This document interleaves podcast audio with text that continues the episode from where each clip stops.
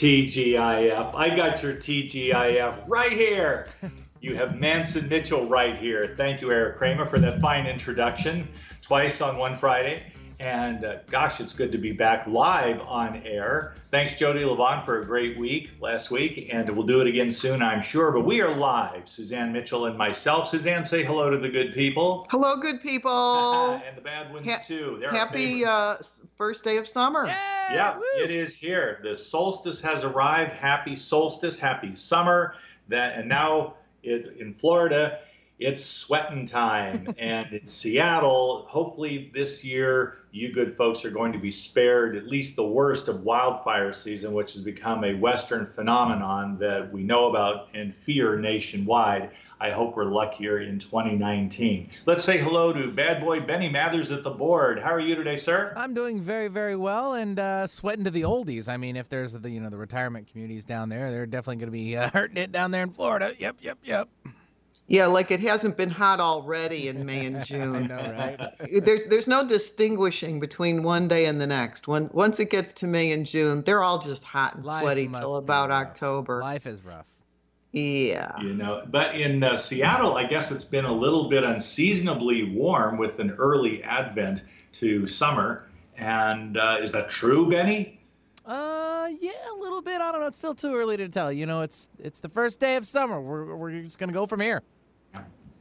Beautiful. Well, let's let's just set aside all this concern about the weather because as Mark Twain said many many years ago, everybody complains about the weather but nobody does anything about it. So, and that has a double meaning in the era of climate change and climate denial. But that's a subject for another day. Suzanne, we have an esteemed guest and a good friend of ours, Reverend Lisa Johnson. She is well ensconced and much respected at the Sarasota Center of Light. But what she has to say to our listeners and the truths that she has absorbed in over 50 years of metaphysical study and practice are applicable to anybody walking this earth. And we thought it was high time that we brought her on air with us. Why don't you give her her mad official props and then we'll bring Lisa on the air? Reverend Lisa Johnson is an ordained spiritualist minister, teacher, healer, and counselor who has dedicated the majority of her life in the healing arts and the study of metaphysical spirituality. Her training took place in London, where she trained first as a nurse at the prestigious St. Bart's Hospital, where she met the world famous healer Harry Edwards. He became her mentor and teacher and always told her that she would travel to Florida and pursue her love of teaching and healing.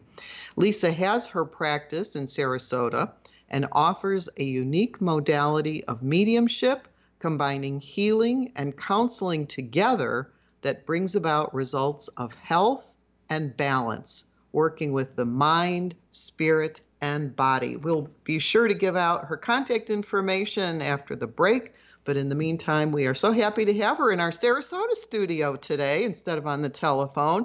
Welcome to Mantz and Mitchell, Lisa Johnson, your debut time. Glad to have you here. Delighted to be here with you both. We're delighted to have you too. And since it is your first time, Lisa, we want to make sure that we, first of all, introduce you in a very proper way, a proper English way. And that is for you to give a little bit of your background uh, because you were alive as a child in a very interesting time in history. And it is part of who you are as an adult today the fact that you were alive during the bombings in London in World War II. So I wanted you to give a little bit of your background.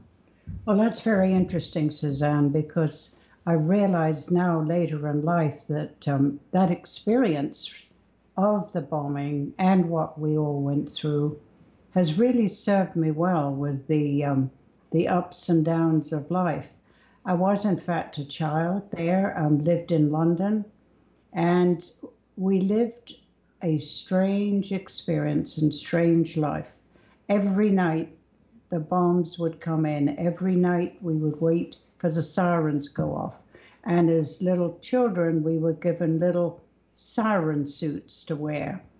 And we had a little gas mask we had to take everywhere we went. And when we heard that awful sound, and I can I can still remember that. We immediately had to go to our dugouts. Now, if you had a, a home, a freestanding home, most homes had a dugout in their garden. And it was concrete, made of concrete, and down we went, and the lid came on. If you were in apartments in London, you went to the underground. So we went through that every night. And I think when I look back on it, one learns a lot from these experiences. One of the most interesting things, and, and this is after knowing you for years, is that one day, it just in casual conversation, you talked about meeting Winston Churchill. Oh, yes. Yeah, that, well, I met him a lot actually. Um, my father worked for Winston Churchill. He was actually his, um, I guess I can say that now, he was his personal spy. And because my father had the biggest advertising agency in England, um, Winston used to send my father undercover. This was before the war started to Germany to find out what was going on. And my father actually went to that crow's nest where Hitler had that building up there. So Winston used to come many weekends, and the two men would sit there talking this really serious stuff. And I used to sit on a little, we call it a poof. I'm not sure what you call it in this country, but I would sit enthralled with what these two men were talking about. So, yes, Winston was a frequent guest, a very dear man, a very dear man. Not a lot of people can say that.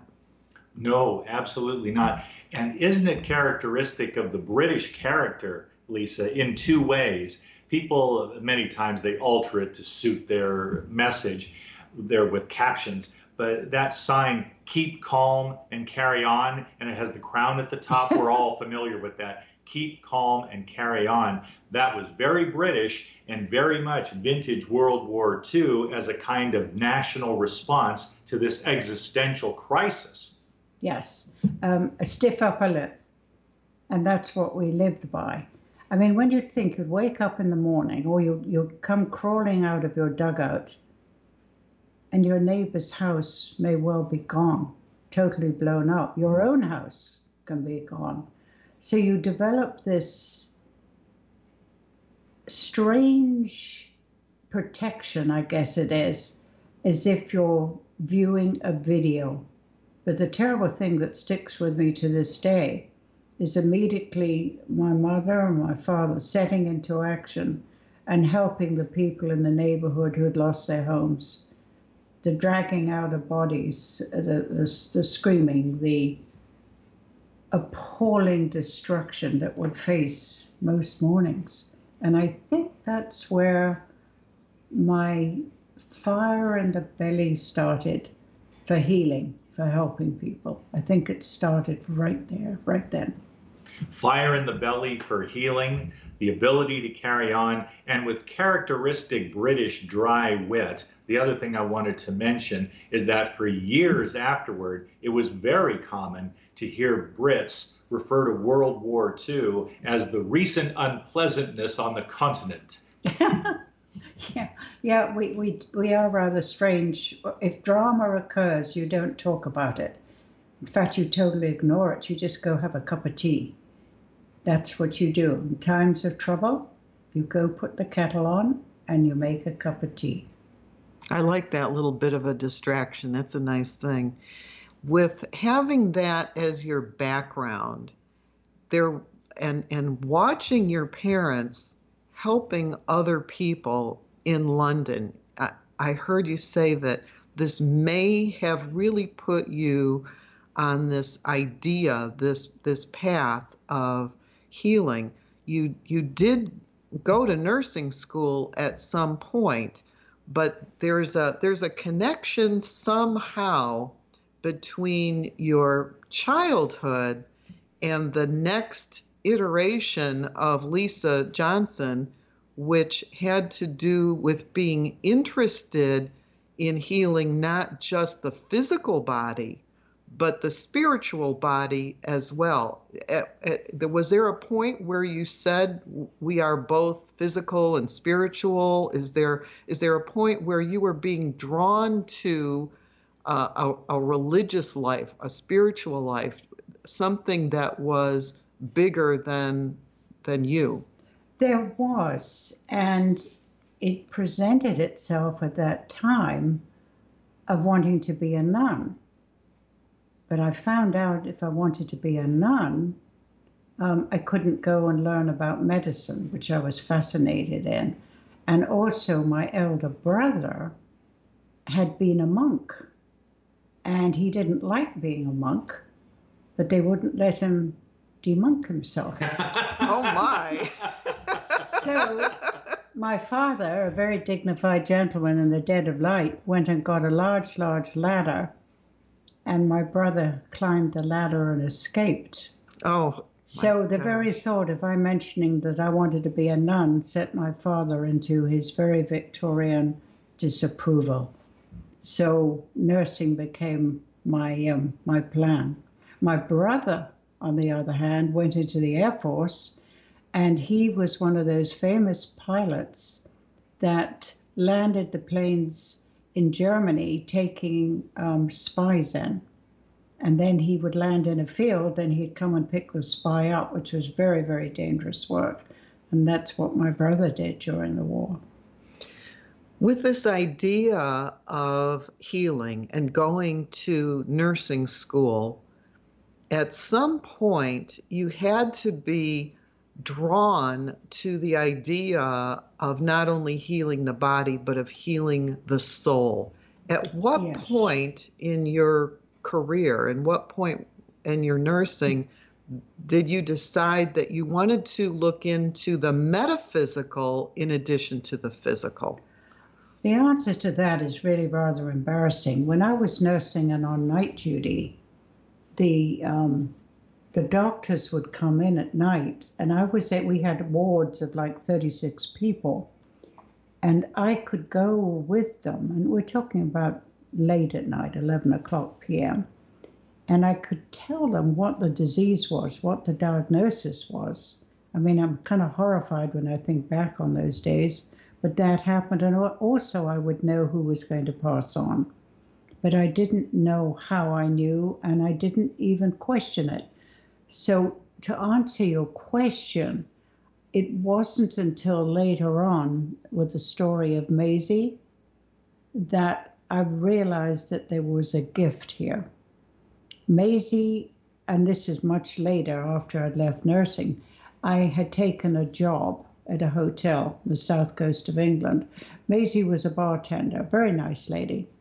Every time I looked at Maisie, she had horns coming out of her head. Now, this really disturbed me. It disturbed me so much. I went to the local doctor and he said, You're having a nervous breakdown and we need to send you away for two weeks. So that's what they did. Came back to work the next day. Maisie comes on duty, and there were the horns. So I, I stood there really disturbed. A gentleman next to me looked at me and said, Don't worry, you're psychic. Now I thought he meant psycho, and I was even more upset. And he said, No, I need to introduce you to a lady here in Portsmouth. This is the south of England. That was the beginning of my spiritual work. Maisie and the Horns. Maisie and the Horns. And ultimately, Lisa, what was the significance of repeatedly seeing these horns? Well, to this day, if somebody lies to me or is deceiving me, I see the horns and I have to keep I have to keep a very straight face and um, just tuck it in my um, little computer mind and say the trust is not with this person. They have the horns. It's spirit's way of telling me, don't trust, don't go there. Okay. Sorry about that. We we have a lot of traffic with Lisa Johnson, so now we're put on notice. might as well give it to her straight because she'll see through your baloney. Unfortunately, and you know, that is a point. There's times when these spiritual gifts or psychic gifts it's not always um, a fun thing to have. There's times I've, I've really wished I didn't have that gift because it's caused quite a lot of pain. I, I can well imagine. So, having left um, nursing and being uh, identified by somebody as a psychic, now I've got the big question here Who is Harry Edwards? Oh, my boy. I was nursing one night on, on night duty. And again, you picture the scene in these London hospitals. You've got 36 beds, swing doors behind it, and in front of you have a desk where the, the nurse, the head nurse, sits. I mean, it's like long, white, flowing hat, old time type of description doors open just before midnight, and in comes a lady who I knew was the mother of a young man that was ready to die within probably two or three days. And she asked me if she could take this healer, Harry Edwards, in to see her son. Of course, it was totally against the rules, but I did anyway. I took her in this room. There's two rooms in these London hospitals that are, we put the people that are ready to pass. So we go in, and, and this gentleman, and he was ordinary looking man, you know, looked a very nice man. He sits on the bed. This young man was, I would say, 18, 20 years old with leukemia. And he was at that horrible stage where the hemorrhaging is starting, and it's not a pretty sight. Harry took his hands and he said, Young man, let's see what we can do about this. He made some passes, he said a prayer, and he left. So I, I go off duty that next morning, not coming back for two nights, thinking I'd come back and that very sweet young boy probably will have died. Well, no, he wasn't. He was sitting up in bed drinking cocoa and looking at magazines. It was a miracle. And that was Harry Edwards. That's how I met him. And I was absolutely determined when I finished my nursing and I graduated to find him and learn everything I could from him. And that is what I did. He became my mentor, my friend, and taught me everything I know today. Did telling the story of your witnessing his work, being a nurse at the station that night, seeing him do his thing, was that part of your introduction in a way that won his confidence? I can imagine a Harry Edwards being able to size people up pretty quickly. You know, I, Gary, I really don't know because he was in healing mode. Um, we didn't really greet each other that day. I was merely the head nurse that took him into the room, stood there while he did it, and saw them both out of the door. No, um, he then came down to Portsmouth where I lived in the south of England. And he did a lot of healing at the spiritualist church there. And that's where I introduced myself. Funnily enough, this very story is in one of his books, the actual story of the young man with leukemia. So, no, I really met him more personally at the spiritualist church in Portsmouth. And one thing about spiritualist churches in the UK, I'm told by my British friends that it isn't like in the good old days, but nevertheless, there was a time, and it was a spiritualist minister that told me this some years ago. There was a time when in England and Scotland, for example, you would have spiritualist churches in the same way that here in the States we have a multiplicity of Protestant churches, Baptist churches, Methodist, Presbyterian churches in the neighborhood. But over there, the popular churches, for the most part, you had the Catholics and you had the Church of England naturally, but it was quite common to have more than one spiritualist church within a radius of a few miles. Oh, absolutely. Absolutely. The spiritualist churches became so popular. What happened, uh, probably in the 1800s and early 19th, spiritualism was very popular. You've got Besant, you've got all of some of the amazing writers of that time and then Mesmer came on and got a very bad name, and spiritualism sort of died. Then you had World War II, and all the men basically went to war, and thousands and thousands never came back. So the amount of grieving people in England at that time, spiritualism then started to raise again. And that is what really brought it back. And that's really, um, you're right. But the nice thing about the spiritualist churches, they band together. They, their ministers go to each other's churches. It's very supportive. Little different to what I have seen here, where I would say they do not appear to be quite as supportive. Very interesting. And so much more to be said. Why don't we take a break, Suzanne? Uh, good idea. We are talking with Reverend Lisa Johnson. We are finding out about who Harry Edwards is, and after the break, we're going to talk quite a bit about spiritual healing as a modality. And so stay with us through this brief break. And thank you for listening to Mantz and Mitchell on Alternative Talk, AM 1150. The preceding audio was via a Skype call. Staying connected with Gary Mantz and Suzanne Mitchell is easy. Just go to mantzandmitchell.com for the latest info on topics and guests. Friend Gary Mantz and Suzanne Mitchell on their Facebook pages and like the Mantz and Mitchell show page at facebook.com slash Mantz and Mitchell. If you're on Twitter, share a follow with Gary and Suzanne at Mantz Mitchell. Join Gary and Suzanne Friday and Saturday mornings at 10 a.m. for an unusual show that covers everything from personal growth to the paranormal.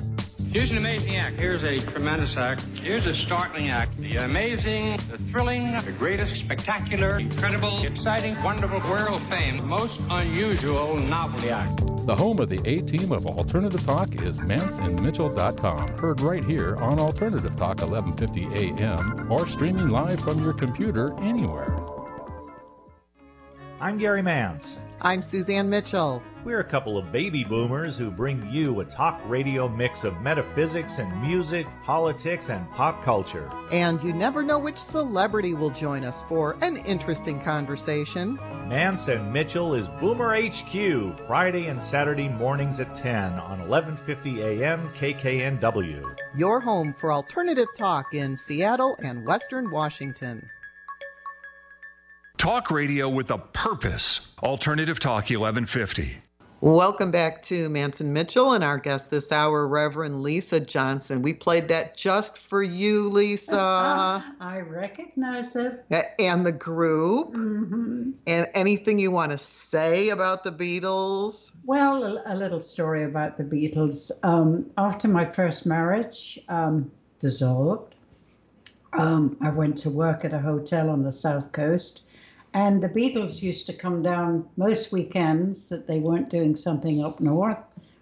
And my um, boss at that time, he was actually related to them like second, third cousin or something.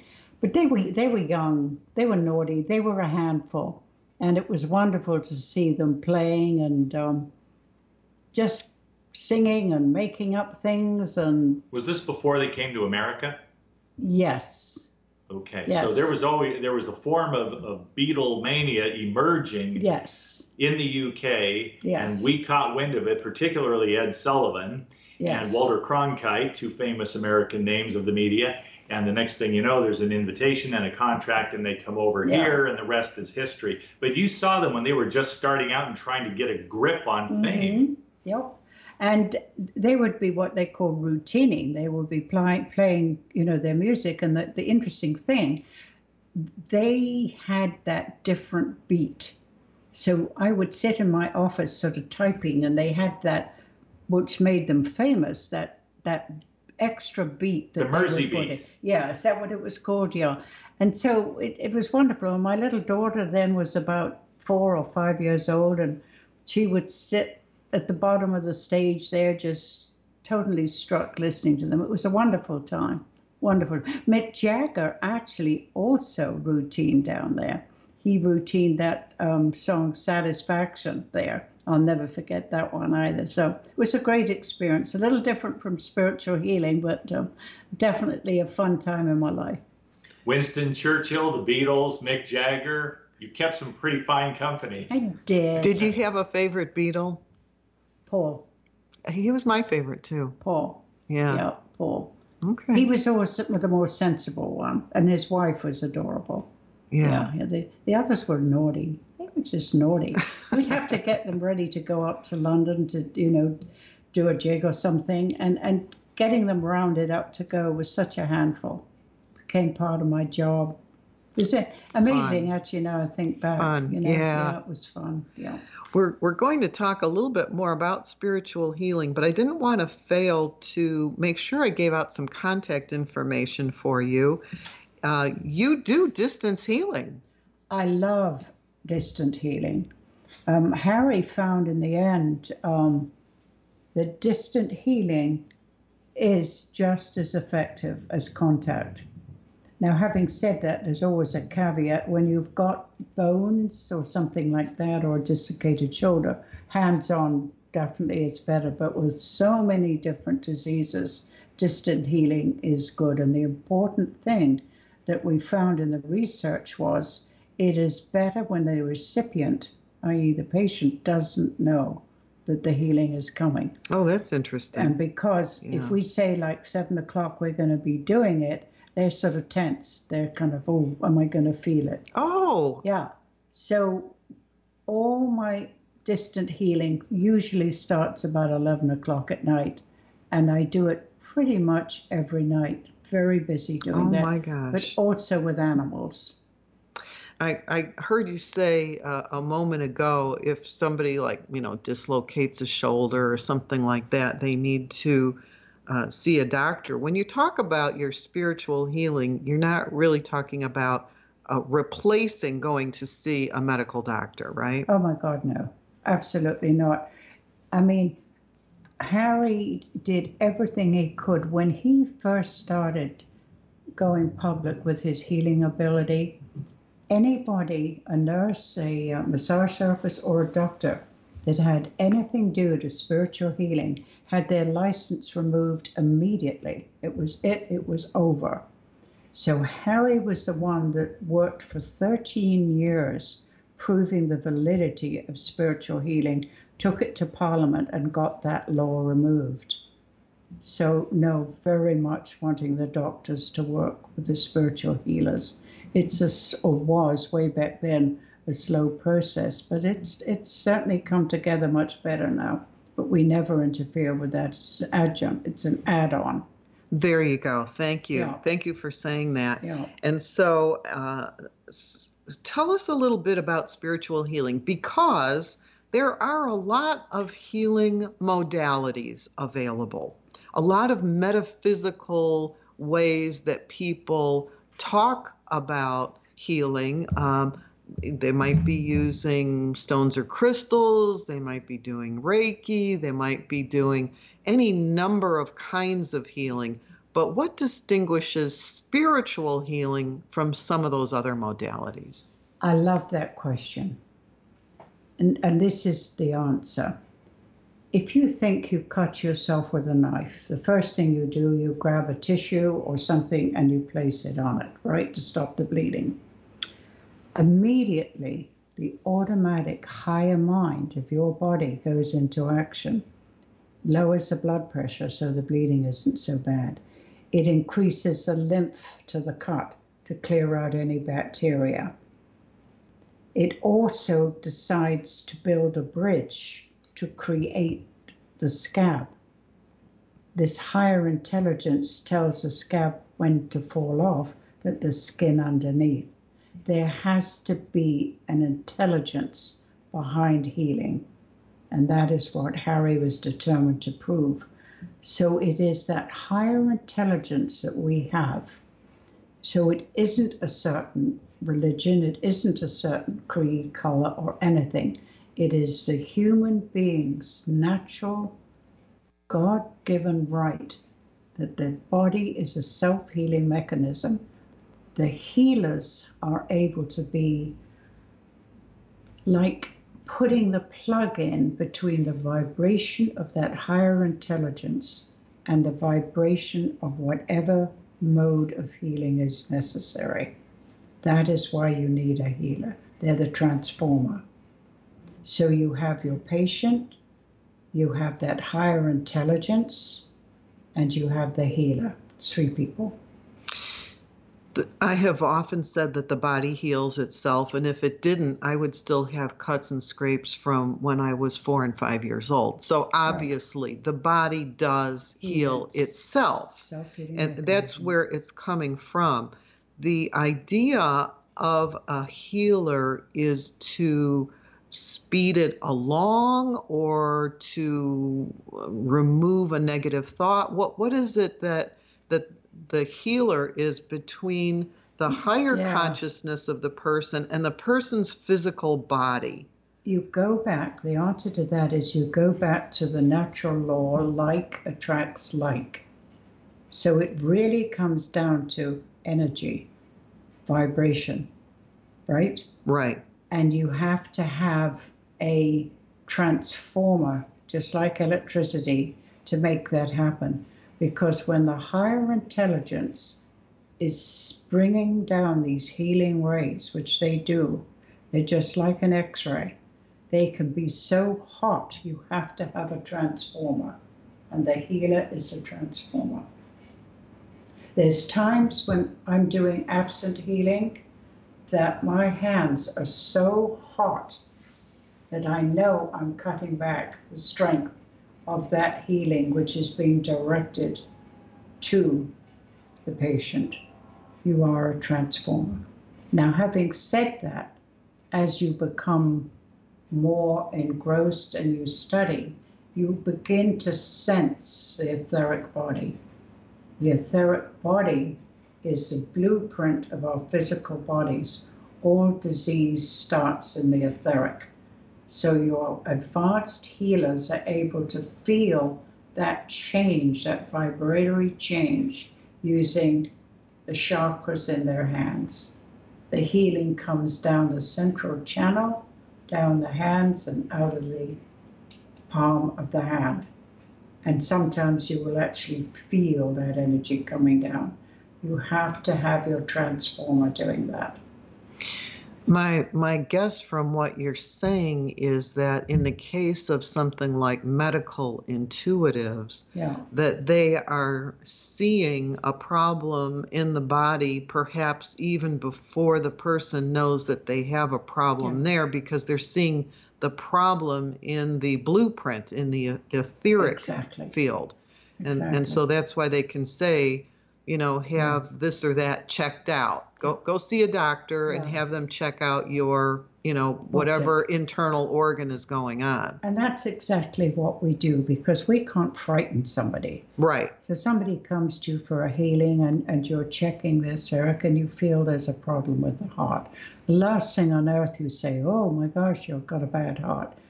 Maybe it's time you go check with your doctor, have a checkup to just bring it into the conversation. Okay. Yeah.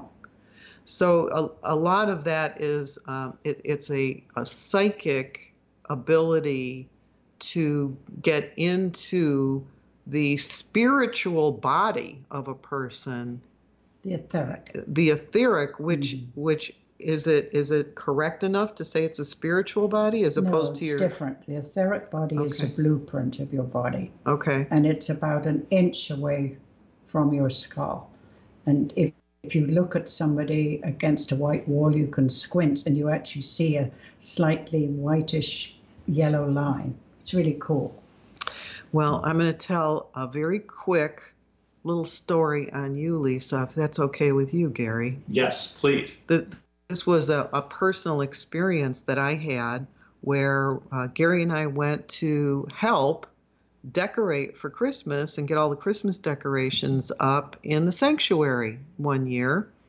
And for some reason, as I was getting into the sanctuary, something happened where I turned the wrong way, turned my knee, and my knee became puffed up and extremely painful, and I did not know what I had done. All I knew is that somehow I had turned that knee the wrong way, and so I was hobbling, and I could hardly step on it, and I was being very tender with it. And you said, "Sit down and let me let me just, you know, be with your knee." and and so I I had nothing to lose. I was in a lot of pain And I, I said, okay. And so you and I sat together for maybe 10 minutes, no more than that, five to 10 minutes. And then you had your hands around my knee. And when you were finished, you said, okay, how does that feel? And I stood up and I was absolutely pain free in a matter of that period of time that you had your hands around my knee. And I just, I was in disbelief. I could walk around normally. There was not a single ache, not a single pain. And I have told that story repeatedly to people because I couldn't believe what I was experiencing. And it was instantaneous. That's spiritual healing. That's spiritual healing. What I'd like to know is how did you feel the next day? Because I hear you skeptics out there, they claim, well, it's the power of suggestion. You can get that from a stage hypnotist. No, the next day I felt fine. There was never any other pain in my knee ever again. You felt that it it was complete. dealt with. It, It, was handled. it was absolutely complete within five to ten minutes. It was done, and it was it was healed. Yep, that's how it works. Now, having said that, it isn't always instantaneous. No, and I wanted Yeah. to say Yeah. that as Yeah. well. That happened to be very fortunate on my part. But a lot of things take some time, to time. do. um, I remember that incident well. And when, and I really do, when I placed my hands on that knee, it was like you had put something just slightly out of adjustment. Okay. You know, and this is where my wonderful Harry Edwards comes in.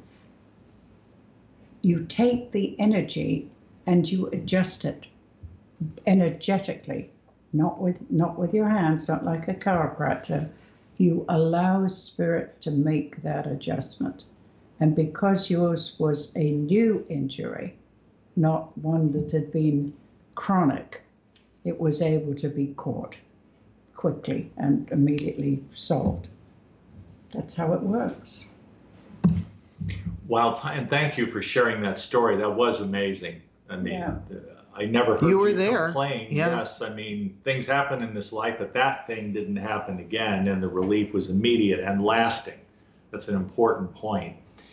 But while time permits here, Lisa, I wanted to get a bit into something that we discuss in a superficial way now and then on the show. But with you here, I would love to get your explanation of what has become known as the clairs, these Oh. various abilities. And I'm very curious to know among all the clairs, are there people who have all of them while others only have one or two that they can access? What is all that and how does it work? Okay, the clairs, the dreaded clairs. Um, we have five senses, right? And when we activate those five senses, we then activate our sixth sense, which is the psychic sense. So the clairs, clair being sight, you know, clear vision actually. Clairvoyance, that's the eyes. Most people that are psychic have one clair that is working more than the others. And if you are a teacher, it's important to have them work on that particular clair because once they have got that one functioning well, the other clairs begin to develop.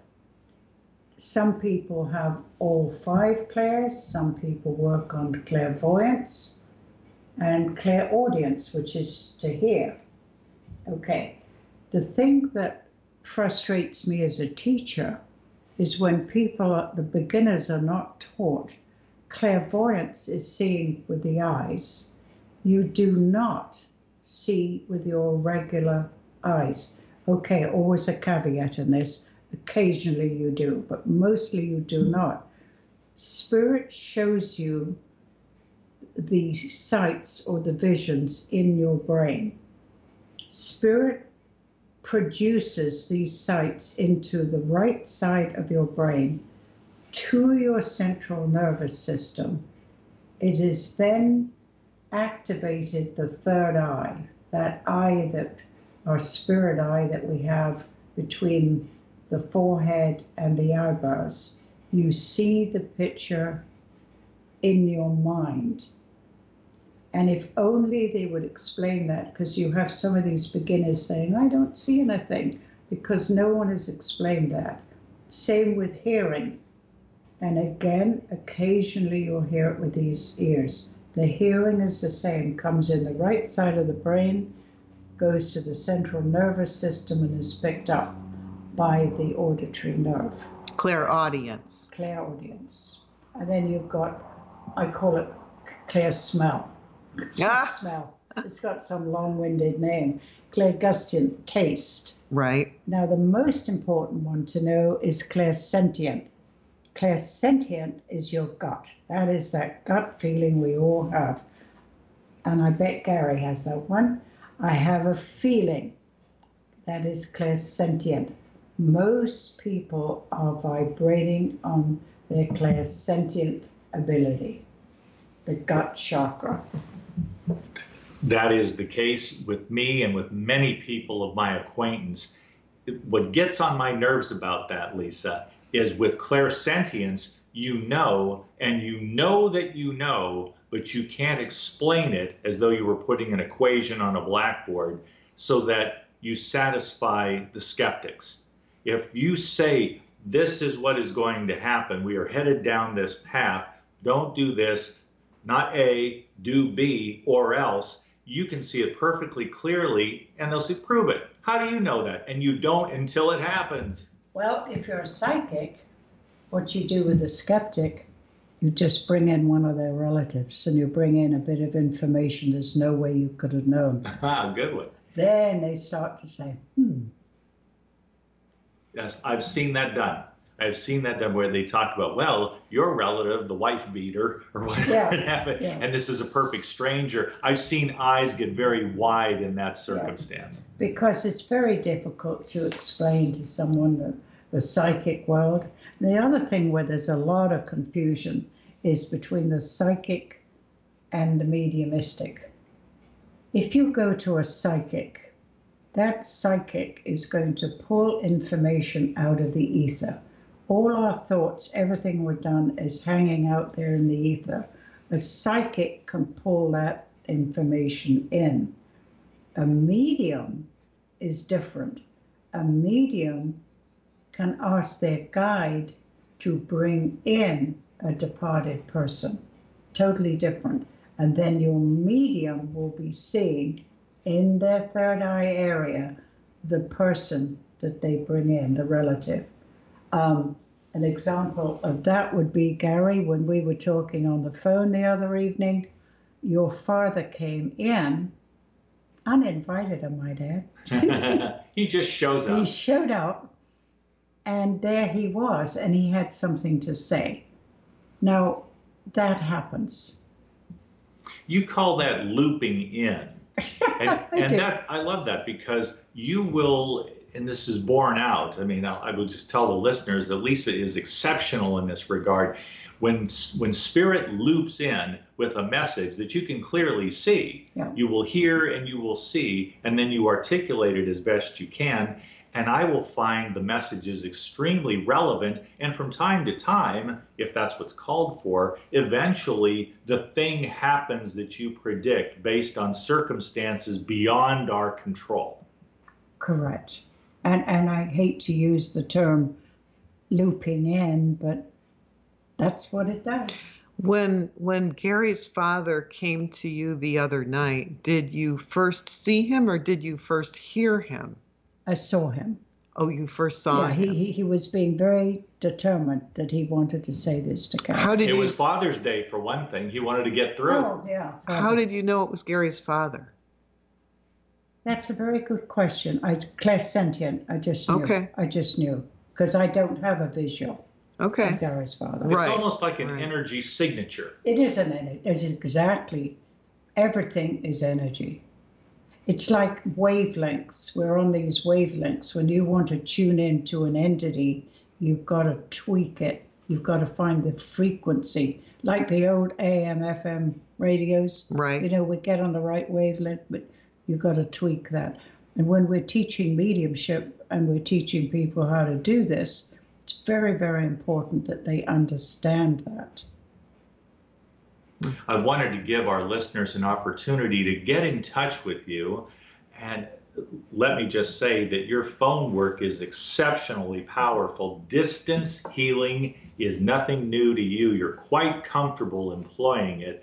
Oh, and yeah. people have their testimonials. People of our mutual acquaintance speak extremely well of you and your abilities. In fact, you're the go to gal when it comes to distance healing when they have some urgent physical problem or an emotional distress of some kind. If somebody wants to avail themselves of your services, how would they do it? Well, the best thing to do is call me on my telephone, and that is um, 941 321 6548. Go ahead and repeat it. 941 321 6548. And I will always get back to you. I do a lot of work and also with animals. I love working with animals. Um, distant healing is so amazingly powerful for them. Very good. And with animals in particular, it's not like they can, well, I'm going to take that. I almost said that they can't tell you what's wrong. They can't speak up and tell a veterinarian what's wrong, but their bodies, in that way that I still don't understand, do communicate to you what is wrong, Yeah. and you deal with that energetically. Yeah. And, and when you do that, you get the visual, you get your clairvoyance. It's like an arrow. In fact, I do have a um, website, actually, it's on Facebook called Arrow Speed Distance Healing for Animals. I do a lot of work with my sister in England on this. Um, you send, I get a picture of the animal, they usually send it by email. And then looking at that animal, I can make the link.